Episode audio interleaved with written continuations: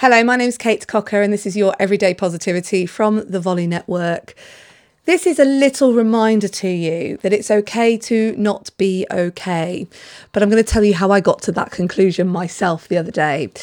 I went for a walk with a, a socially distanced walk with a friend. We went out into nature, we went to a garden. It was absolutely gorgeous, one of those outdoor gardens that has loads of amazing different plants in it. And it was the first time in weeks that I've just kind of offloaded, talked, been challenged, been listened to. And I realised that over the last few weeks, obviously, there's stuff that's that's pent up, and I was able to talk it all through.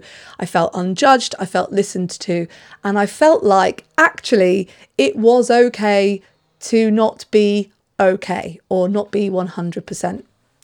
After that beautiful walk with my beautiful friend, I was able to walk away and feel like I'd cleansed myself.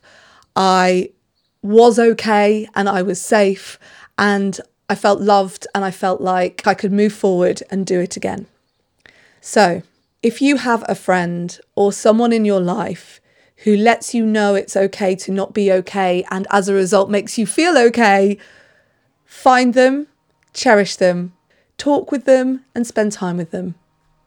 It's okay to not be okay, and it's okay to share that you're not okay too. I'll be back tomorrow with another episode of Everyday Positivity. In the meantime, have a great day.